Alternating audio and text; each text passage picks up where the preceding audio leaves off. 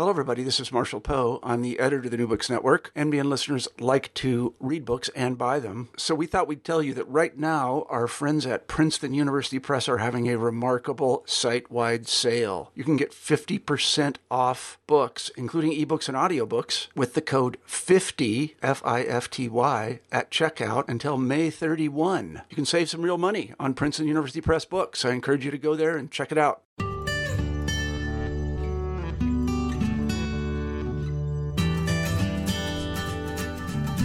Listening to the New Books Network, and this is the Drugs Addiction Recovery Podcast. My name is Lucas Richert, and welcome, welcome, welcome, everyone. We're discussing Afghanistan and opium today. So let me introduce you to James Bradford. James studies U.S. foreign policy, the illicit drug trade, and issues related to state building, as well as globalization and economic development in South Asia and the wider world. So he teaches classes at Babson College and Berklee College of Music on the global drug trade, human rights, political and social revolutions, as well as U.S. foreign policy in the wider world. He's a trained historian and he was awarded his PhD from Northeastern University. James is here to talk about his brand new book, Poppies, Politics, and Power, published by Cornell University Press. James, it's amazing to have you here, and thanks so much for chatting today. Thanks for having me. So, we're going to kick off uh, with the cover of your book. It's an endless field of poppy plants, and it's really visually striking. So, how is it that you got hooked on this type of history? Um, I, a lot of it started as an undergrad. I took a class on Latin American history and was really fascinated by sort of the cocaine politics um, and from there, it just seemed like there was a big disconnect between sort of the history of drugs and sort of empirical research and really sort of policy. Um, and I think that sort of got me going to dig deeper, sort of what were the disconnects between sort of the reality of drug use, of the drug trade, drug production, and what we're sort of told as kids and as adults. Um, you know, things like DARE program where we're sort of painted this very sort of black and white picture of of drugs. And i think from there that just sort of inspired me to to really dig. And and uh, i'm hooked at this point. Um it, it, it's you know i think once you you really sort of dig into this stuff and you realize how interconnected it is into uh, and integrated into our lives for for good and bad it's it's hard to to to ignore it. And I think that's really sort of the inspiration for me. I remember the DARE programs and the Just Say No. yeah, yeah, exactly. Um, yeah. you, you know, you do some really uh, deep dives here, and uh, when it comes to opium, uh, mm-hmm. often we think about heroin in the streets in the 1970s and 1980s in, in the US, but it's got an origin. And the origin is uh, often Afghanistan. And so your book, you you recast, I suppose, um, and reevaluate opium in Afghanistan. So, can you tell us a little bit about um, what's been the problem with how historians or others um, have regarded uh, opium in Afghanistan. And I, and I suppose just follow up on that. Uh, how did you try to fix this, mm-hmm. this approach? Yeah, definitely. Um, well, I think the big thing is that when I started my PhD and started sort of digging into the drug trade, uh, it was and I had talked to a lot of people. I interestingly talked to a lot of people in the DEA, um, and they all kind of were like, "Well, we don't really know anything about Afghanistan," and it was pretty obvious that there was no historical inquiry whatsoever. Um, mm. it, almost all of it started post 1978, the Afghan-Soviet War, and it just seemed really shocking to me that you had this massive drug trade that is you know really the source of much of the world's illicit heroin of which it just starts in 1978 and it seemed really odd for me so that was sort of like the, the impetus to dig and to go further and to sort of see where like what were the historical foundations. And I think um, there were some really, if you read some of the sort of drug policy literature, wh- whether it's stuff that's produced by, uh, you know, UNODC or even SIGAR, which is one of the main organizations sort of anal- uh, analyzes sort of the contemporary issues in Afghanistan. It was sort of like this explosion of drugs has just happened in Afghanistan. And it just seemed alarming to me that this was all a byproduct of the last 40 years.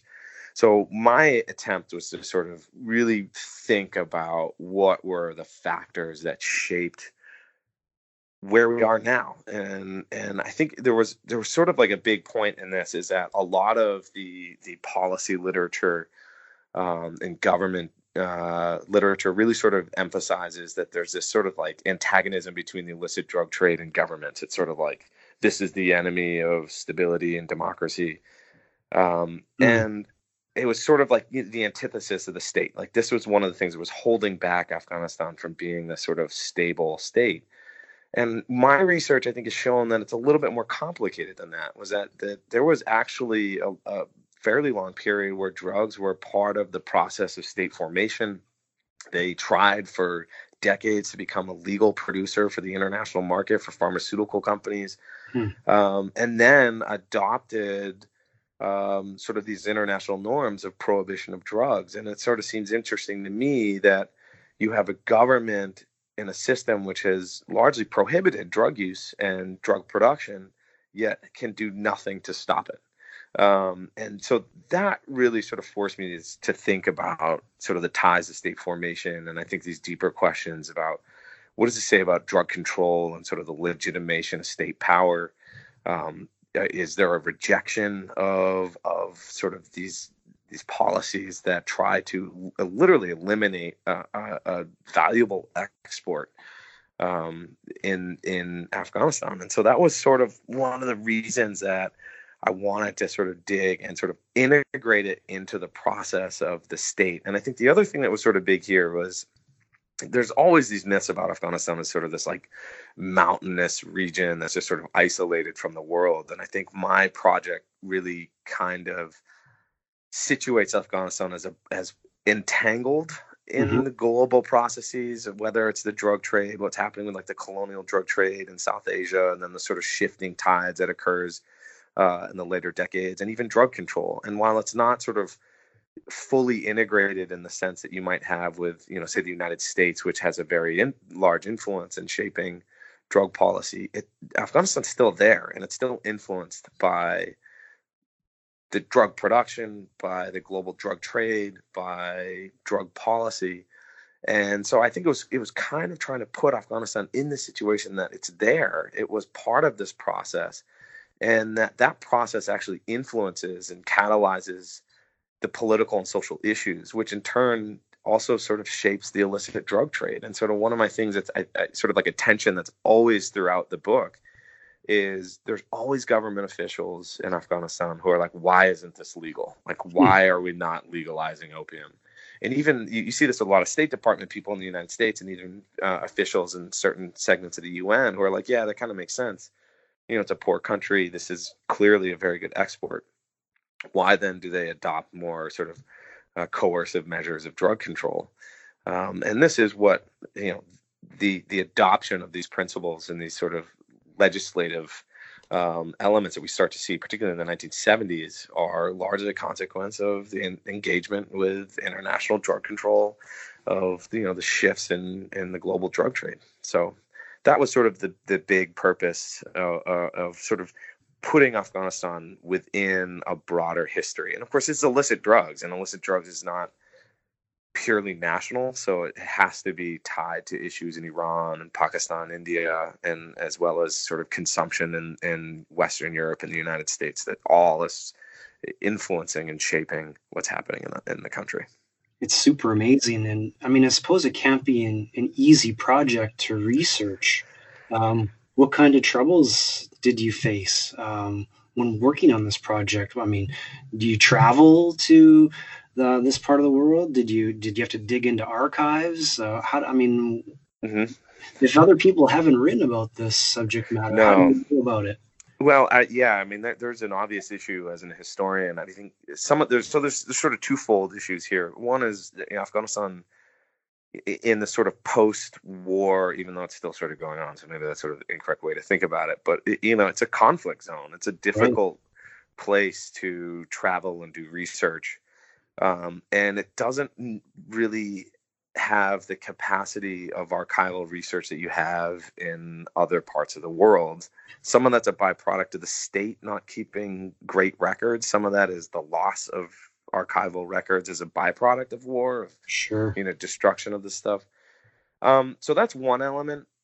Um, the other aspect is is going to Afghanistan was difficult. So I, I, think one of the challenges was that I I spent a lot of time at U.S. Archives just building the narrative. I had no idea what this was. I wasn't going off of anything, so it was really sort of digging um, into U.S. and then it evolved uh, into sort of British archives started to change this. And then the Library of Congress turned out to be really fascinating hmm. because mm. they actually had tons of Dari language Afghan sources, mm. uh, government books um, that were not in Afghanistan, that were largely preserved in the Library of Congress.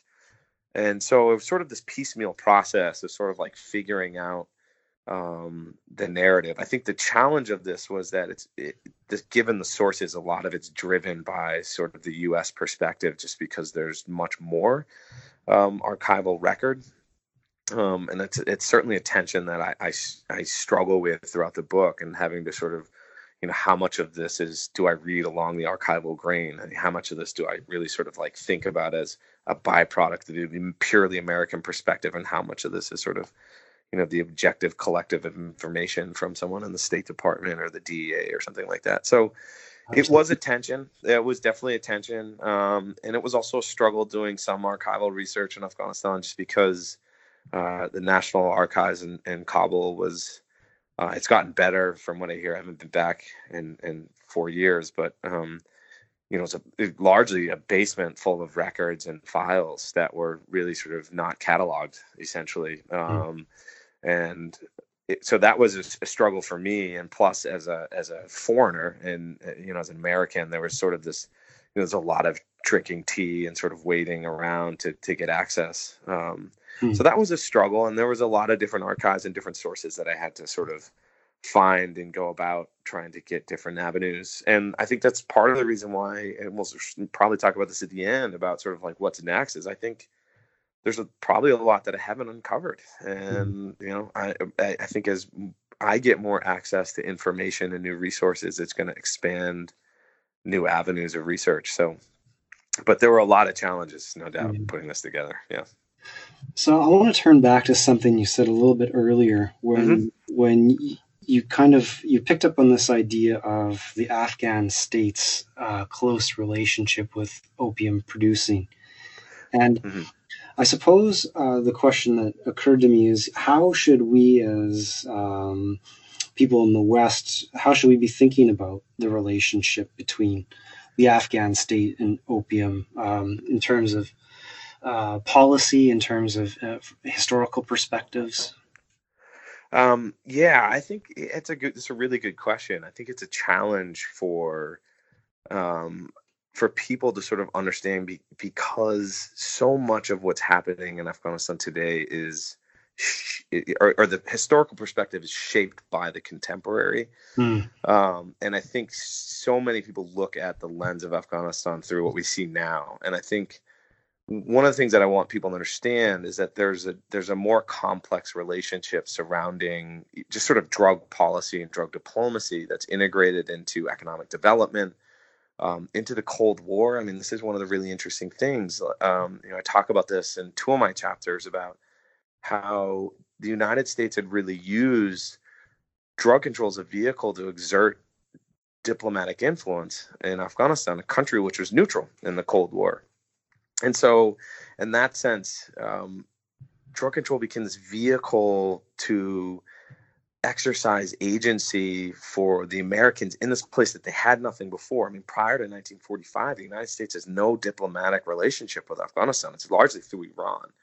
Um, and so that drugs becomes a way, way to sort of like lubricate this relationship and make it work better. And this leads to the huge Helmand Valley Development Project, which is the largest, uh, really sort of largest American presence um, in terms of sort of building a, an American style uh, system in Afghanistan, and that's sort of juxtaposed with what's happening in other parts of the country where the Afghans are using the Soviets to do other sort of projects. So it's it's it's integrated in in in sort of these broader diplomatic and political issues. I think also what people need to understand about the U.S. and Afghanistan is that this relationship goes back quite a long way, and I think many Afghans today feel a sense of I think undue or um, there, there's a sense of shame about what's happening, as if as if the, the the current opioid problem that exists in this country in in Afghanistan, which is certainly not unique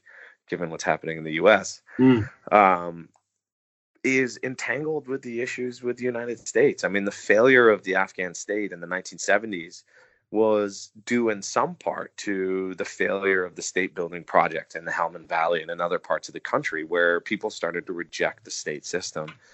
Um, and so I think there's a uh, there's a there's we have to sort of think about what American foreign policy is trying to achieve in these countries. Um, and I think there's also limitations to that perspective. Is also how does American power get um, exerted by local forces? How is it sort of consumed and then dispersed by the Afghan government, by local leaders who are using resources and um, people to their advantage, whether it's for nation building or it's purely for profit. And I think it's it's sort of understanding the influence and the impact that policy that American foreign policy can have, but also the limitations and that how you know, giving $500 million for a development project can, ironically, I suppose, end up leading to the Helmand Valley becoming the largest producer of opium in the world, just in terms of a region. I mean, it's a massive opium producing region where, you know, there's there's this legacy of American economic development that, you know, coincides with this. Yeah. So, I mean, you brilliantly unpick the the relationship between the U.S. and, and the Afghan state. Um, but I suppose one thing that, that, jumps out at me is whether or not this is too narrow a framework to mm-hmm. think about opium. And I mean, other scholars, uh, I suppose, have suggested that we need to broaden the perspective uh, in, in, sort of um, what do you call it, bilateral negotiations, and instead of just thinking about the U.S. and the Afghan together, how do you conceptualize um, opium and the Afghan state? Yeah, good question. I think some of this is a byproduct of sort of sourcing. Um, I tried to, so my PhD dissertation was largely looking at the US Afghan relationship. And I think when I went back and started expanding upon the project, um, this was incorporating sort of the British legacy and the colonial legacy in South Asia. Um, the UN also looms large, and this is an interesting place to do archival research and to find mm-hmm. stuff. And it's a place that I'm, you know, actually going back in a couple of weeks. Um, that there's other voices that sort of come in to understanding sort of big moments. For example, I have a chapter on the the uh, ban of opium in Badakhshan in 1958. And the UN has a, a, a different take on what's happening, um, and even different departments within the UN um, so I think there there's certainly uh, uh, a valid argument that there that this is too narrow. Um, but I think a lot of this is a byproduct of just the sourcing and the project as it was. Um, is it possible that this will expand? I hope so. I hope mm-hmm. I hope I do, or I hope someone else picks up on the nuances. Um, that exist within these dialogues. Um, mm-hmm. I mean, that's what we do, and so I, I hope that I, I, hope that someone does, if if not me, someone else. yeah, I mean, I certainly don't mean it as a criticism. No, no, I think it's I think it's a va- I mean, it's it's something that I I even address in the introduction in a, in a short way that this is that this is a limitation of the book. Um, and a lot of this is because it's it's a challenge to to find some of these sources um, and the U.S. really turns out to be, and the U.S. and the U.K. in particular turn out to be sort of big influences. Um, you know, it's like I, one of the big questions uh, that I often get when I speak about this, like, what about the Russian perspective? Sure. Um, and I think that's that that's really really important. And I, you know, I don't I don't speak Russian. I I don't you know, I wouldn't be uh, capable of doing archival research. Um, and I think that's an important question um, that I I search. I I try to find stuff um, that would sort of augment uh, these arguments. And so it's there. Um, I don't know how to find it. I'm sure somebody has. Um, so. Yeah, I guess, uh, I mean, not to go on too much about this, yeah. but, but conceptually, there's been criticism of too much drug scholarship has been U.S. oriented and it's time Yeah. to decenter from the Mhm. United States a, a little bit. Um, chapter four, though, just to change directions, uh, wonderfully uh, called East Meets West, and then you refer to hippies and hash. Uh, so, in terms of the counterculture and in terms of the 1960s, 1970s, what is it that uh, really pops with with this chapter, chapter four?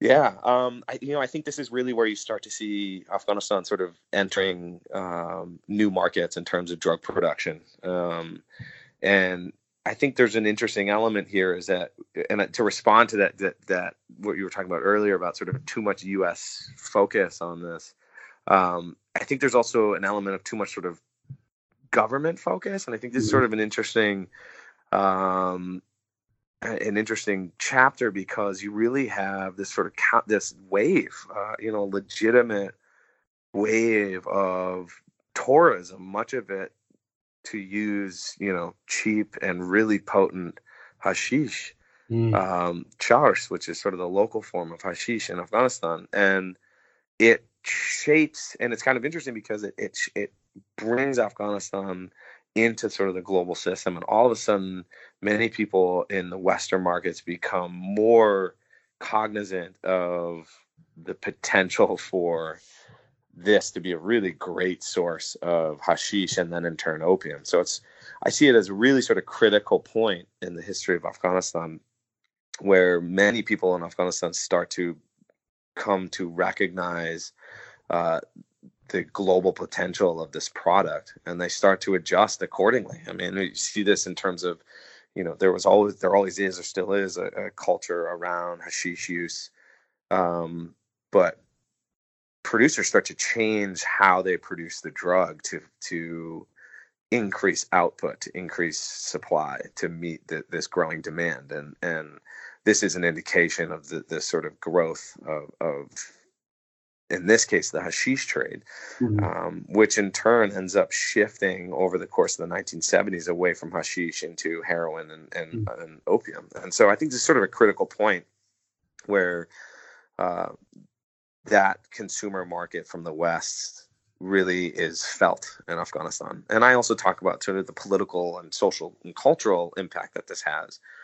Because this also sort of, you know, this has a consequence of um, fitting into this this increasingly tense political environment that's occurring in the 1960s, um, where people are becoming more critical of the government, and also the government is struggling to maintain um, control over certain aspects of the population. And in this case, sort of the West becomes defined by hippies. I mean, it's really interesting. Some of the Mm. cartoons that I use in there, you sort of see that this is what the West has to offer is a sort of like decadent, indulgent, um, you know, overly permissive culture where they really just care about using drugs and that's sort of it.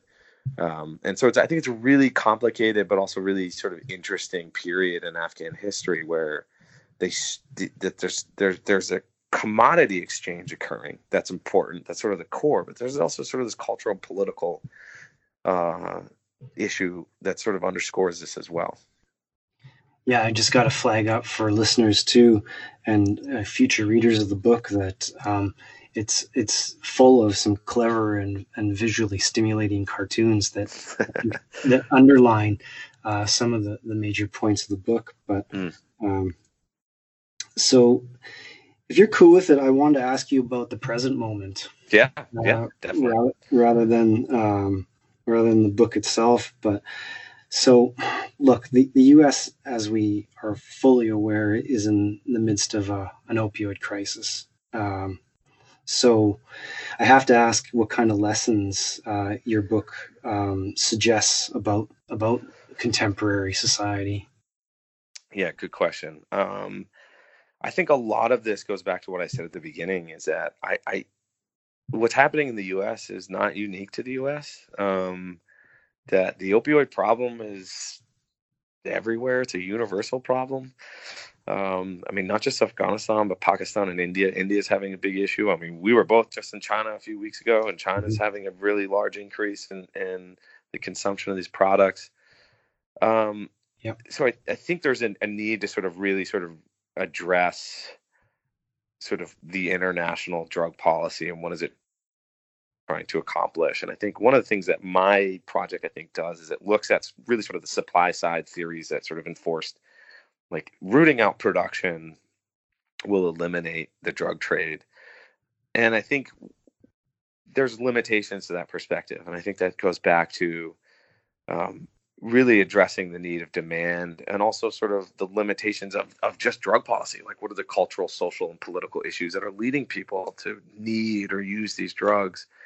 Um, I think that's one aspect of it is is sort of like maybe thinking in new ways is about rather this as like a criminal problem or an hmm. economic problem, but really as a healthcare problem. I think that's one way to think about it because Afghanistan is is also going through a really big opioid problem at the present moment. Um, I think the other aspect of this uh, that I think is really critical um, is that the lines between the illicit and the illicit trade are really blurred, and I think we've we've really spent a great deal of time and I, I, mean this in terms of the government of sort of distinguishing between this is sort of the legal trade and this is the illicit trade. And I think what we're seeing happening and all over the world is that that drug use really doesn't it doesn't depend on the legal or the illegal that it's uh, that it's it functions within both of these spaces and i think we need to sort of address that and transcend those issues um, in terms of just use and demand and how the legal and the illegal or the illicit and the illicit trade sort of function within the same landscape. And I mean, you see this with opioids, you see this with heroin in the United States, where large amount of users who started with prescription narcotics are shifting to illicit drugs um, and then going back again. And so, you know, I think there's there's a sort of need to sort of address the bigger picture of sort of the drug trade maybe as something that sort of incorporates the illicit and the illicit drug trades into like one cohesive whole. Hmm. It's fascinating stuff, and I, I fully agree. Yeah. Yeah. What? So you've gotten this book done, and uh, you said that there's the all these archives um, in in Kabul uh, that you visited, mm-hmm. and you sort of alluded to um, future projects on the horizons. Have you identified sort of one angle or one one possible topic? Um, I, at the present moment, I'm on about three different topics. um, so I, I'm sort of I, I don't other than chapter four, which talks about um, hashish and chars, which is like I said, the Afghan sort of form of hashish. I, I don't dig too deep. A lot of the centers around opium. Um, so I, am digging more into cannabis um, and trying to sort of go beyond that periodization that I have where I sort of dig in the 1960s and 70s. And I'm, I'm trying to sort of go back a little bit. Um, that's one project that I'm working on. The other project is, and I, I almost think it's more interesting um, there's this whole sort of nebulous space where confiscated drugs in Afghanistan get sold to pharmaceutical companies. Mm. And it's kind of shady and it's really interesting and fascinating. And I, I allude to it in the book every once in a while, but it's an it's it's an ongoing feature of the drug war. It's sort of like this trade that exists based off of the seizure of these drugs. And these drugs often don't get destroyed. They get sold to pharmaceutical companies, and so I'm I want to sort of dig into sort of the approaches from pharmaceutical companies that mm. and their relationships with governments, Afghan government um, particular, um, and sort of how they are trying to sort of negotiate uh, and encourage uh, enforcement of you know anti-smuggling laws, you know drug production, et cetera, uh, to facilitate uh, pharmaceutical sales. So that's another one that I'm, I'm I'm looking at. That one's really early, but is um, I, have been sort of trying to get access to archives from certain companies, um, pharmaceutical companies, um, to, to, little success at the, the, present moment. Um, and then the other one is the healthcare, uh, sort of looking at sort of drug addiction and historic. It's really sort of historicizing drug addiction, which is another thing that I don't talk a great deal about, but um, as sort of searching for uh, apparently, there were three. Uh, there was a British, two British doctors that were in Afghanistan in the 1930s through the 1950s that wrote extensively about healthcare issues with drug addiction. Um, I've been trying to find their books um, quite a bit. Um, again, uh, unsuccessful so far, but I'm trying to sort of dig back deeper into the issues of healthcare and how drug addiction is perceived by different groups within sort of the Afghan uh, so that's where I'm at right now. Yeah. your plate is full. I can't wait to talk to you more about these these projects. But for now, um, I encourage all listeners to uh, go out and get a copy of Poppies Politics and Power Afghanistan and the Global History of Drugs and Diplomacy, because not only is it original, but it's uh, thought provoking and extremely timely. And so, James, thanks so much for being here to, uh, to chat with me about it. Oh, thank you very much, Luke, and thank you everyone for taking the time to listen. Brilliant. All right, take care. You too.